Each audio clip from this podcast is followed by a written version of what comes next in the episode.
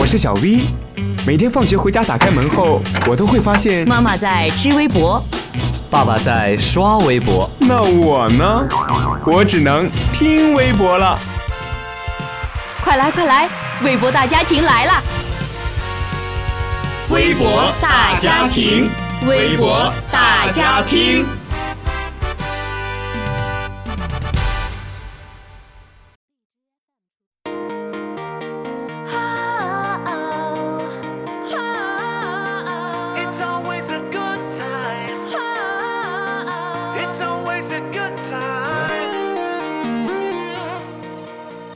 微博大家庭，微博大家庭，大家好，我是在清明三月三五天小长假里准备专业四级考试的世玉。虽然没怎么出门，但我已经在微博上各路好友的游客照里把中国游了一圈。不知道那些回去唱山歌的小伙伴村里有没有输？不过旅游回来之后呢，都听到好多女同学抱怨，每逢佳节胖三斤，仔细一瞧三公斤。三月四月不减肥，五月六月徒伤悲。在这里，世玉提醒一下各位小仙女们，夏天已经到了，你懂我意思吧？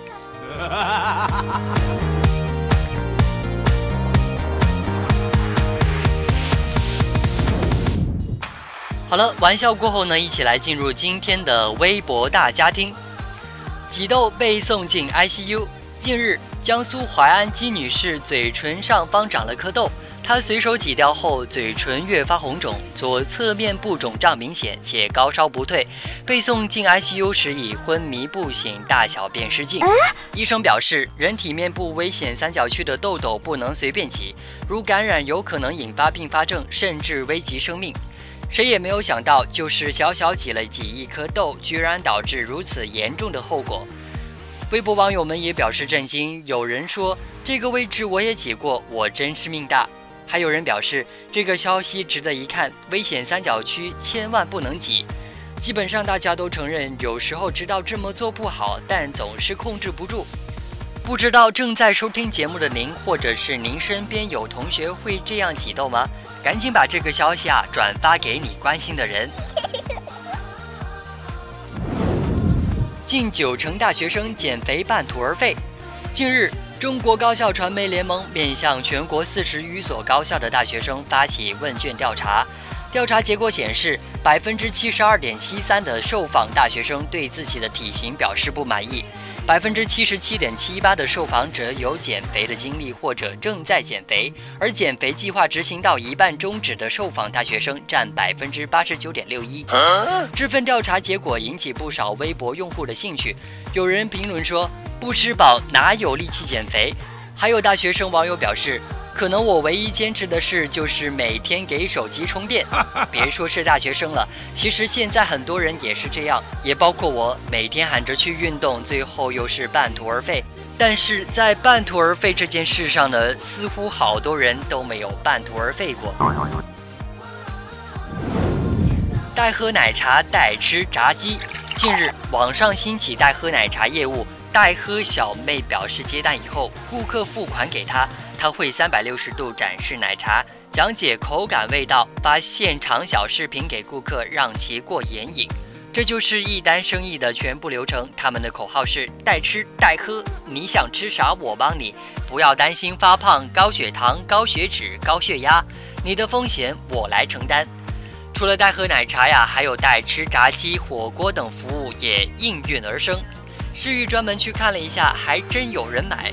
而且有一位经济博士说，这种花式消费只要有真实消费支撑，还是有一定的发展潜力。对此，有网友表示：“我要接单，多少都接。”世玉想了一下，这其实可以拿去参加今年的大创项目，也未尝不可。壮族三月三，明大嘉年华，舌尖上的壮乡，一起来了解一下簸箕宴。说起簸箕宴的由来，源于当时壮族人民一起外出劳作，中途休息时把各自带的食物拿出来放在芭蕉叶上一起分享。簸箕宴象征的是分享和团圆，所以也是邻里亲朋间聚会的首选。簸箕宴用竹簸箕做盘，新鲜的芭蕉叶铺底，上面是诱人的各种美食。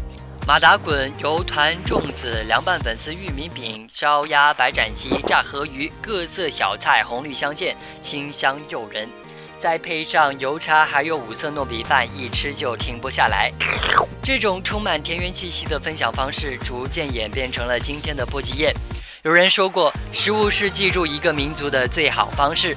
簸箕宴就是广西壮乡的一种特色美食，而这些呢，都是壮乡人民的一份心意。好了，以上就是今日份的微博大家听。微博内容来自于微博以及厅堂微博报。如果你想收听我们其他节目的话，可以在荔枝 FM 关注相思湖广播电台。有感兴趣的内容呢，你可以到评论区留言。我们下周再见。